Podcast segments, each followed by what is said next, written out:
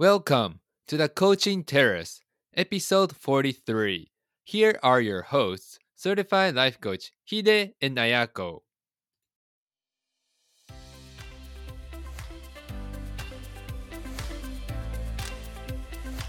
皆さんこんにちはライフコーチのヒデとアヤコが毎週月曜日にお送りするコーチングテラス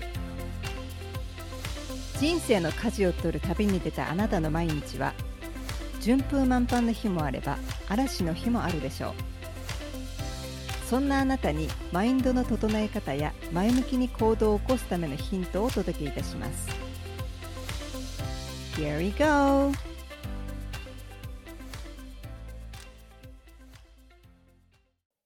皆さん、こんにちは。こんにちはあやこさん。はいもしかしたら私の人生の転機が訪れたかもしれないんですけれど、何でしょうか。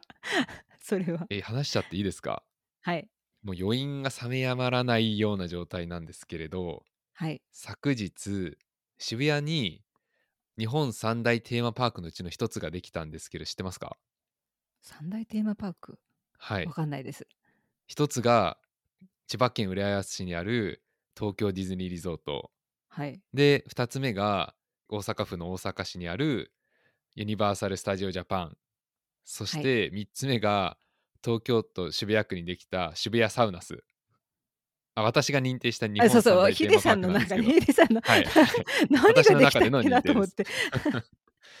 なんですね。えで、この新しくできたんですけど、渋谷サウナスというのが。でええこの施設が、皆さんご存知ですかね漫画の茶道、あのドラマで原田泰造さんが主演を務めたドラマがあるんですけれど、それで一大ブームになったんですね、サウナが。本当にうんサウナブームの火付け役と言っても過言ではないドラマだったんですけれど、うんで、その漫画家の方、田中克樹さんっていう方なんですけれど、その方が総合プロデューサーとして、その渋谷サウナスの監修を務めたんですね。で、それが昨年の年末ですかね、にオープンしたんですけれど、で、そちらに足を運んで行ってみたんですね。うんで、やっぱり田中克樹さんご自身がすごいサウナが好きな方っていうか、もうレジェンドぐらいな方なので、ものすごくいろんなサウナ施設に行かれているので、やっぱりすごい詳しくて、そのサウナーとしてのサウナーっていうのは、サウナ好きな人っていうか、サウナ通ってる人をサウナーって呼んでるんですけど、あのリスナーと一緒です。はい。 listen する人、サウナする人、サウナーって呼ぶんですけど、で、このサウナーのやっぱ勘どころを抑えてるっていうか、うーん。かゆいとこに手が届くみたいなあ、もうそうです。届きまくってます。もう届きまくってもう届きまくってどうしようみたいな形なんですけれど。でもすごい気持ちよくて、私も一応2時間コースなんですね、ベースがで、まあさすがにまあ1時間半ぐらいしかいないかなと思って入ったら、やられましたね。もう 2, 2時間50分ぐらいサウナ入って、3時間ぐらいお風呂入ってたんですけどずっと。入ってるんですかサウナの中に？ああ、でもそのあれそのあったかいのと水風呂とその外気浴ゆっくりっていうのを繰り返してるんですけど、3時間ぐらいずっとやってましたね。え温泉ってそんなに入らないですよね？3時間も最強のおばちゃんぐらいですね、多分3時間入るの。ねたまにいるサウナ。はそうやって休んで入って休んで入ってってするんですか？あ、一応そうですね。で、大体は3セットって言われてるんですけど、そのサウナ室に10分入って、水風呂ささっと30秒から1分ぐらい入って、で、5分から10分外気浴で休憩して、それを1セットってカウントするんですね。ん。なんですけれど、そのたまに沼にはまるというか、抜けられない時があって、やっぱり夢の国なんで、昨日は8セットか9セットぐらいやっちゃって、はばいやばいやばいってそれで出たんですけど、もう抜けられなくて本当に。いもうカラッカラになってません？もあ、いや、でもあの、水飲み場があるんで、ちゃんと水分補給してれば、常にリフレッシュです。うはいそうですか、もうピッチピチです。あーじゃあもうヒデさんは夢の国が一つ増えたんですね増えたんですよ。で、それで、いやー、最高だったなごめんなさい、今日話長くて、イントロが。ですごい良かったなって思ってたら、出たんですね。休憩室があるんですね。綺麗な休憩室が。であの作業スペースみたいになってるんですけれど、そこに、いや、なんか見たことある顔の方がいるなと思って、で、なんか誰か、あの、少し若い方2人と話をしてて、で、椅子があったんでそこに座ったんですちょこんと。うん。いや多分あの人だよなと思いながら見てて。そしたらその若い方のうちの一人が「やっぱ気づいてますか?」みたいな形で目配せしてきて。で自分も「やっぱりそうですよね」っていう風に目配せし返して。でその3人でお話しされてたんですけれどそこに混じらせてもらったんですね。でそのそこにいらっしゃった方が茶道の著者兼渋谷サウナスの監修というかプロデューサーを務めたその田中克樹さんだったんですね。誰も気づいてないんですけど多分結構気づいてなかったんですけども自分はもうピンポイントで「うわサウナ界のキムタクだ!」みたいな「え？みどうしよう?」みたいな。いうぐらいの衝撃でしたサウナ界からしたらそんぐらいのびっくりなんです。もうもう握手したらもう二度と手洗えないみたい握手したんですか？な握手し握手してあの写真めっちゃ撮って あやこさんに後で送りつけますけど。めちゃくちゃノリのいい方でしてあの肩組まれましたもん。へえあの会ってあれですよ。あの自分名前しか言ってないです。あの名前しか申し上げてないんですけど、あうん。私まるですっていううん。しか申し上げてないんですけども肩組んでなんか10年来の友達みたいな雰囲気の写真撮れましたうーん。そうですか。感動しました。なのでぜひ皆さんも渋谷サウナスねい入り口として間違いない施設だと思うんで値段少しお高いんですけれどサウナ興味あるなってこのポッドキャスト聞いて思っていただけた方はぜひ渋谷サウナスへ足を運ばれてはいかがでしょうか。はいヒデさんはい。の夢の国へ一緒に行ってみてください。行ってみましょう。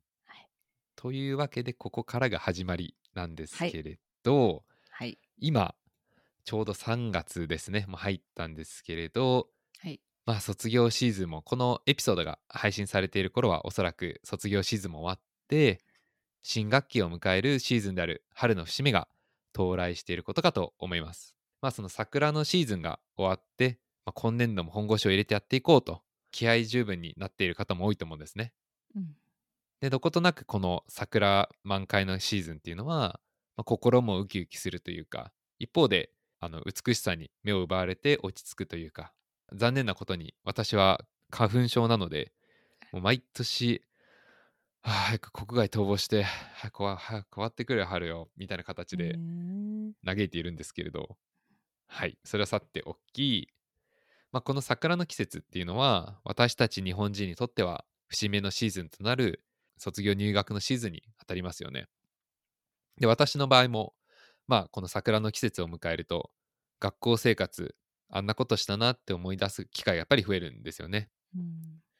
リスナーの皆さんはいかがでしょうか？今の話にその学校生活に関連してなんですけれど先日ふとした瞬間にですね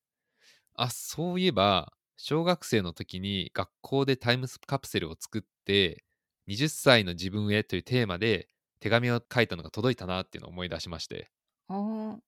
ちなみにどんなことヒデさん書いたんですか？あの音がめが多くて自分に対してその呆れちゃうような内容だったんですけれど具体的には例えばそのお酒を飲みすぎないでください。ギャンブル絶対ハマると思うのでどうかギャンブルだけは避けてくださいみたいな ことしか書いてなくて。まあでも一応ルールっていうかこの手紙の中身守ってそんなに自分は合主あの主語でもないですし、うんまあ、かパチンコや公営賭博とかもお付き合い程度でしかしないのでうん。まあ昔のことは守ってるのかなっていう少し誇らしげになったんですけれど。あやこさんは学生時代こんな感じで学校でタイムカプセルのようなことをしたりしました？いや記憶がないですね。小学ありませんか？校中学校ないですはい。ね、うん、なんか将来どういったあやこ像を思い描いてたとかあります？将来、まあ、小学校の時だと、まあ、クラスメートがね、まあ将来の夢って、まあ、その当時だと学校の先生とかあの保育園の先生とか、まあ、うん。シチュワーデスさんとか、プロ野球はいはい選手とか、まあ、その時の流行りものっていうかねテレビで人気があった番組とかの影響を受けてこう、ね。結構皆さんおっしゃったりしてたんですけど私は天の弱だったんではい。もう女子プロレスラーとか相撲取りになるよとかで あの冗談言ってもうちゃんと答えてなかったんですね。ではい。なんでかなって、まあ、今思い返せばそれはこう今うん。ある職業っていうのがピンとこなくて、でうん。それに当てはめて私はこれですっていうのもなんか尺だなっていうのが思ってて、うん。うん。でででもさすがにこう授業参観でねそんなこと言えなかったんではい。みんなの前で一人一人こう発表するときにこう今ではまあ想像してないことをしていると思います。大器晩成タイプの人ですからみとかなんか言っちゃって 小学生の時に。そ小れで学生の時に。そう。でしょ教室の後ろに立ってる保護者の方たちがすごい爆笑したのだけを覚えてて。でそれをその思い出して私って小学校の頃から言ってること変わんないなって。やっぱあれなんですね。パーソナリティそこまで大きく変わらないんですね。変わんないんですね人ってねすごいですねって思ってだって大体周りがあ多分プロ野球選手ですとか花屋さんですあ可愛いねとかぜひ頑張ってねって先生言うと思うんですけど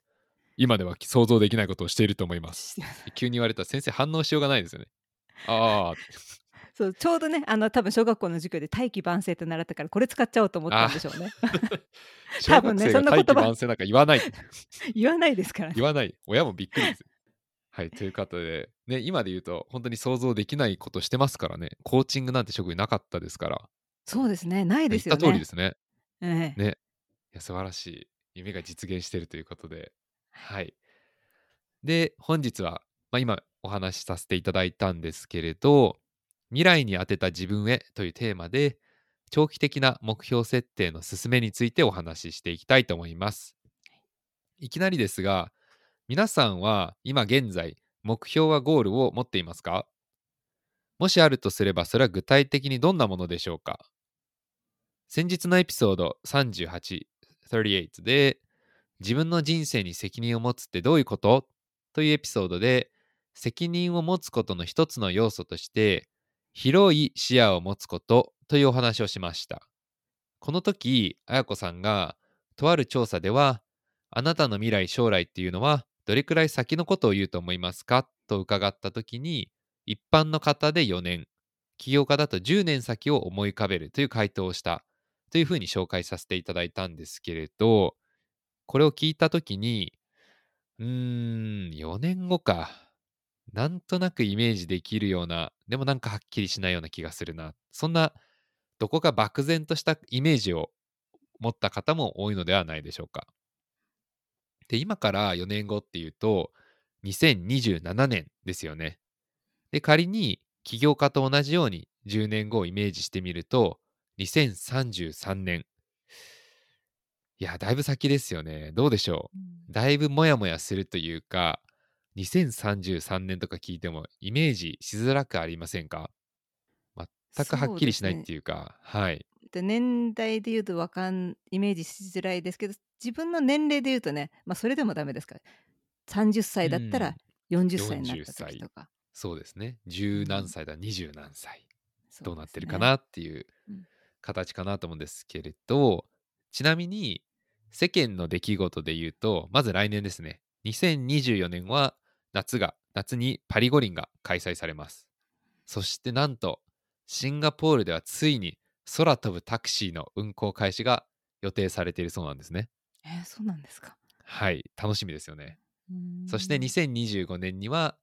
また待ち望んでいた大阪万博があります。そして2026年には昨年大いに盛り上がったワールドカップが北米、カナダ、アメリカ、メキシコの合同で開催される予定で、うんで、さらにその先の2030年にはリニア新幹線の品川名古屋間がオープンする予定らしいんですね。で、さらにさらにその先の2033年には NASA が人類史上初めて火星への有人飛行を実現させるっていうふうに宣言しているそうなんですね。つまりもうあと10年もすれば空ではタクシーだったりとか乗り物が飛んで地球人が火星に人を飛ばしているそんな時代になっているみたいなんですね。うーんすごいですよね。火星に人がいるんですから。そうあとですね10年であとはい10年で、うん10年前を思い返してみるといやーそんなことあんのかなって思っちゃいますけどね。振り返るとねそうですね、はいでもそういう未来が待ってるみたいです。はい。まあ話を戻しますね。自らのこうやって将来を描くときって、だいぶ先のことを考えると、これを逆手に取ると、その未来のスパンが長ければ長くなるほど、何も描かれていない真っ白いキャンパスを描くように、自由が広がっていると考えることもできます。すなわち、今の自分から解き放たれて、よりなりたい自分を連想しやすくなるっていう気がしませんか？そうですね。真っ白なキャンパスを描くようにって、まあ、だから今がこうだからとかはい。過去がこうだからとか、過去現在未来の流れでこう物事を考えていくっていうそうですねつながったもので見るっていうんじゃなくてそういうのを一旦脇に置いて、うん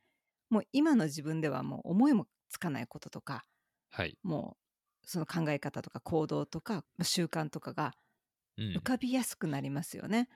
ですよね。でまあその夢を持ったりとか目標を持つっていうことは、まあ、自分の想像力をまあ鍛えてうんで。自分のポテンシャルを高めることでもあるから、うん。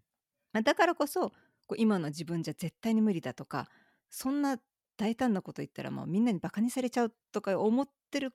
ことをまあ思い切って書いてみて、でその想像した未来の自分未来の自分からこう今の自分の耳元にねこう「あなた」まあ、私こう綾子ですから「綾子10年後あなたこうなってるよふふふ」とこう。ささやいてでそれを聞いた自分が「え何す私ってそんなになってんの?」って、ね、ワクワクするっていうか、そういうふうに未来を思い描く醍醐味になるんじゃないかなとも思いますね。それこそあれですよね。今パッと思い浮かんだのが、将来、静香ちゃんと結婚するのび太みたいに、ある意味、のびのびた、あの、小学生かな、あれ描いてるのが、すごい、なんかダメな雰囲気がすごい出てるかもしれないんですけれど、あるクラスのマドンナである静香ちゃんと将来的には結婚するっていう、本当？みたいな、うん。最高じゃんっていうような、そんな感じなのかなっていう。そうですね。でまあもしかすると皆さんの中でも成功している人だったりとか夢を叶えているように見える人の姿を見てまああの人は自分とは違う世界に生きてるしなと投げやりに感じることももしかしたらあるかもしれないんですけれどそれはもしかすると今の自分の延長線上で見ているからかもしれません。今の自分のままでは無理だと。今の自分ではそんなことはできないと。なのでここでお伝えしたいのがより白紙に近い状態で自分を描いてみると。それは今のもちろんその人生のご自身の人生の延長線上でありながら今のご自身に束縛されずにイメージを膨らませる自由を持っている。私たちにはそういった自由を持っている。と言えると思います。で今そのスパン期間の長さっていうところに焦点を当てて話を進めていたんですけれど次にじゃあどこまで具体的に見てみるのかっていう観点でお話を進めたいと思います。こんまりメソッドで有名な近藤まりえさんの著書「人生がときめく片付けの魔法」に記載があった片付けのコツなんですけれどもとにかく徹底的にどんな部屋にしたいのかをイメージするっていうことが大事なんだそうなんですね。ただ単に部屋をきれいにしたいっていうだけではなくて例えば好きなものが目に届く位置に置いてあってどこか部屋全体がぬくもりを感じられるようにしたいとかウッド調の色彩に統一してなるべく物は目に入らないようなシンプルな暮らしがしたいとかそして自分の中で理想の部屋像っていうのを作り上げていきながらお片付けを進めていくとそうすると自分自身望んでいる理想的な部屋っていうものを想像しながらワクワクしながら片付けに取り組めますし片付けが終わった後もぐんとそのお部屋汚い部屋に戻る可能性が減るそうなんですね。他にも具体的にビジョンを立てることの重要性ということで半導体産業におけるムーアの法則というのがありまして何ですかムーアの法則って。はい。少し専門的な話に入ってしまうんですけれどムーアの法則っていうのは米国のインテル IT 系長者、まあ、IT ですごい大きい会社なんですけれどその創業者の一人であるゴードン・ムーア氏が1965年の論文で述べました半導体の集積密度、まあ、ざっくり言うと、まあ、半導体と呼ばれるチップがあるんですけれどその機能、まあ、その性能のことですね。これが1年半から2年で2倍になるっていう予測なんですね。うん。まあイメージすると例えば陸上の 100m マラソンで 2, 2年であの3秒前あ3秒無理ですね。その0コンマ3秒人類速くなるっていう予測をしてそれを実現しているようなイメージです。はい。な今年は9.57来年は9.47みたいな形でそういう風になっていくだろうという予測のもとに実際にそれが実現されていったっていうようなイメージですね。うんはい。で、それをこう、半導体産業ではそれ実現していったわけなんです。どんどんどんどん性能が高まって、まあ、技術的に難しいの困難を乗り越えていって、どんどん性能を高めていったと。このように、イメージ像を膨らませて具体的な言葉にしてみたり、あるいは数字を使って言葉に装飾、色をつけていくことによって、より具体的な将来像が見えてくるかもしれません。そうですね例えば痩せたい人がいて痩せたいんだよっていうよりも3キロ痩せたいんだよって言うと途端に動き始められるとかねそのはい。形とか、まあ、数字とか、まあ、言葉で表現する具体的に表現することによって、まあ、実際に行動を起こす安くなるっていうね、で結果が安くなるっていうこともありますしね、そうですね。うんまあ、だいぶ前の話になるんですけどこう私がはい。建築学生の時に、こうある課題でその公共建築設計をね、うん。作りなさいってデザインしなさいっていうのがあったんですけどその時にやっぱはい。り毎回こう課題が出るたびにこうどんな空間にしよう、まあ、どういう建物の規模と形はとかこう考えれば頭の中で考えれば考えるほどもうコンセプトとか決まらなくなって、うん。スケッチブックの上も常に真っ白の状態なんですね。はい。でもそれをそんな生徒を見て先生が「君たちさ考え中考え中っていつも言ってるけどそれって考えてないのと一緒だよね」って言われてみんなでザクもうぐさぐさってきて。たもうほんとその「そうです」ってもうん。う。ねあの言い返す言葉がなかったんですけど確かにこうすごい建物建てかい建てたいんだよ、うん。大きなことビッグなことしたいんだよってはい。言っても、ただその頭の中で言ってても形にしてみないと何にも始まらないし、物事って実際に動き始めないんですよね。やっぱそうなんですね。うんやっぱこう言葉で包まれてしまっている大きいとかすごいとかねそれにこだわっているとっていうか具体的な中身が見えてこないと思いますしあとやっぱりやってみなきゃ見えてもこないこともたくさんあるってことですかね。ええはい。でここまで長期目標その数年後の目標を設定するということでさらにその目標についてどこまで具体的にイメージできるかっていうことについてお話ししてきました。なんですけれどいきなり長期目標を立てようとかしかも具体的にイメージしてみようって言っても考え中考え中で、まあ、つまり先生から言わせてみればいや考えてないのと一緒だよねって言われる状態が続いてしまうかもしれません。そこで2つのコツを紹介したいと思います。まず1つ目がステップアップ式に考えてみるということです。こちらは精神科医でありかつお坊さんである川野大衆さんという方がいらっしゃるんですけれどこの方のご著書「精神科医が進める疲れにくい生き方」に記載があったんですけれど要は目の前に見えているやりたいことから時間軸をどんどん伸ばして視野を広げていこうという考え方メソッドなんですね。まずは手始めに今すぐやりたいことを書き出してみる。例えば、まあ、コーヒーを飲みたいだとか本を読みたいだとかあやこさんとディスカッションしたいとかお風呂に入りたいとか何でも OK です。ここではとにかく今したいこと何かしたいことを考えて吐き出してみるっていうことがゴールになります。そして次に例えば1ヶ月でやりたいことこの1ヶ月何がしたいかでその次に1年でやりたいことと徐々にスパンを長くしてみるんですねうんそして数年後最終的には数年後ここでは仮に5年後と設定してじゃあその5年で何をしたいかっていうのを考えてみるっていう方法になります。うん。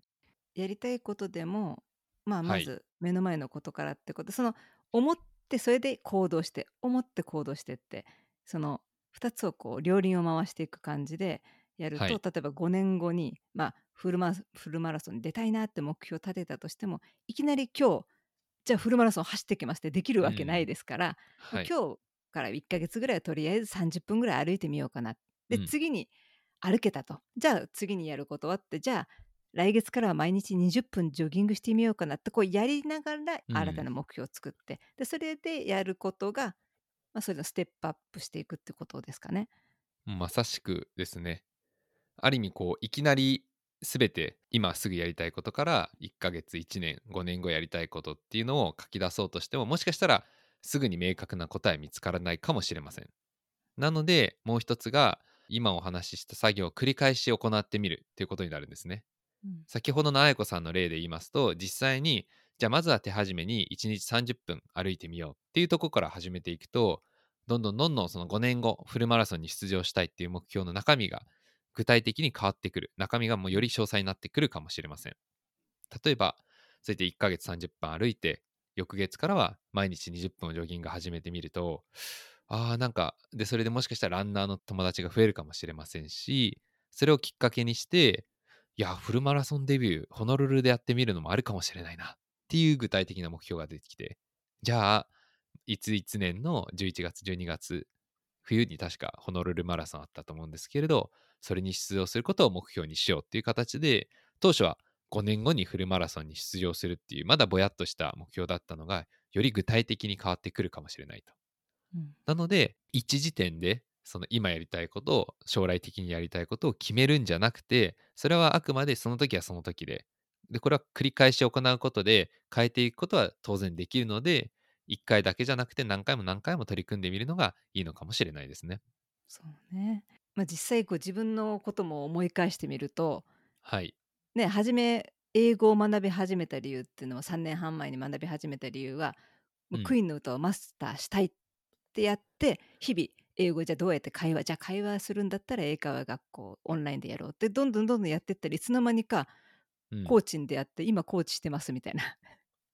当初から別にコーチって出てたわけじゃないとですもんね。ねけど行動を起こしてやってあこれは目の前のことや楽しそうなことやってみようやってみたら、あじゃあ次はこういうことやってみようってこう行動をやってでじゃあちょっとうん目標を大きく立てて、でもっと具体的にやりたいことが見えてきてうんで最終的にやり、やってることは今コーチングっていう風になってますからね。まさしくですね。なんかこれも自分自身の体験になるんですけれど、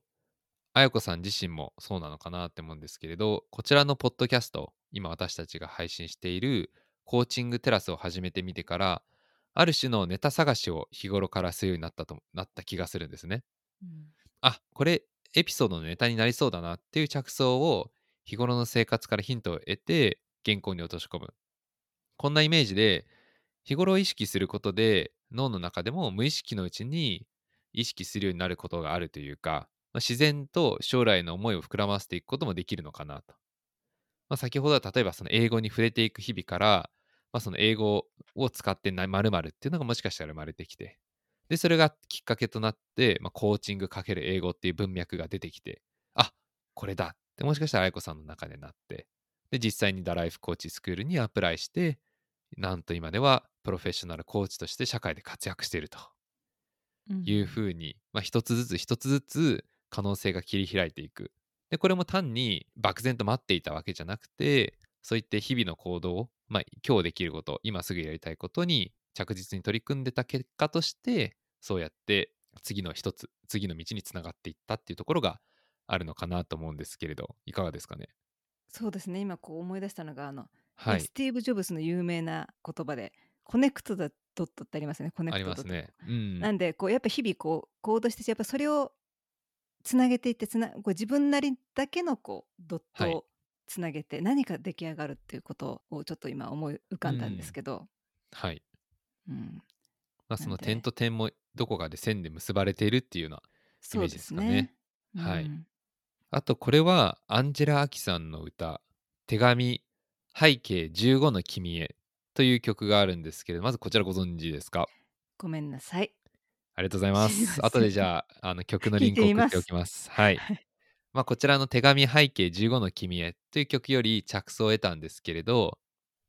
〇〇年後の君へというタイトルで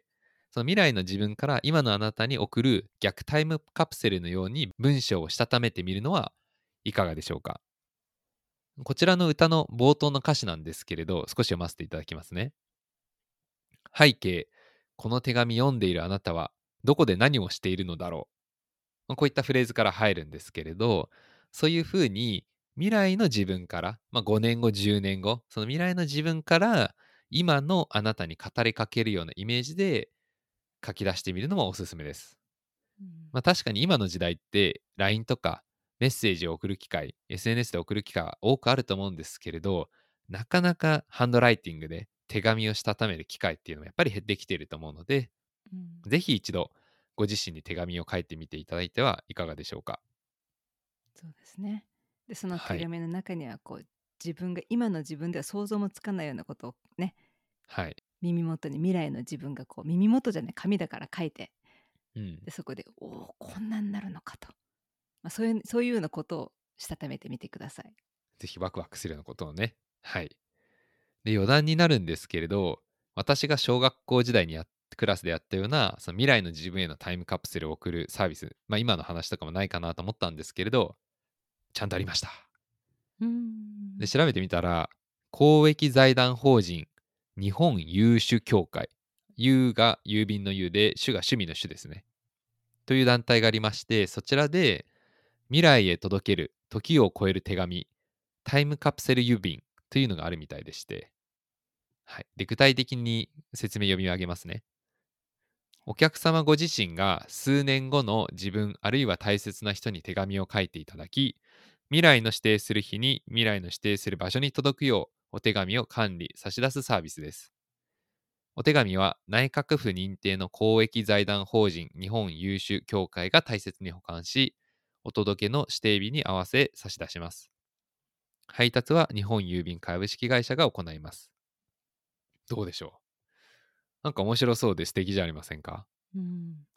そうねこんなサービスがあったんですね。ね、なかなか知らないですよ。自分もこれ調べてみて、あこういうのあるんだと思ったので、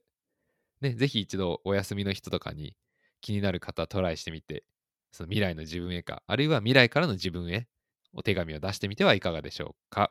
はい。ということで、本日は長期目標の設定というところでお話をさせていただきました。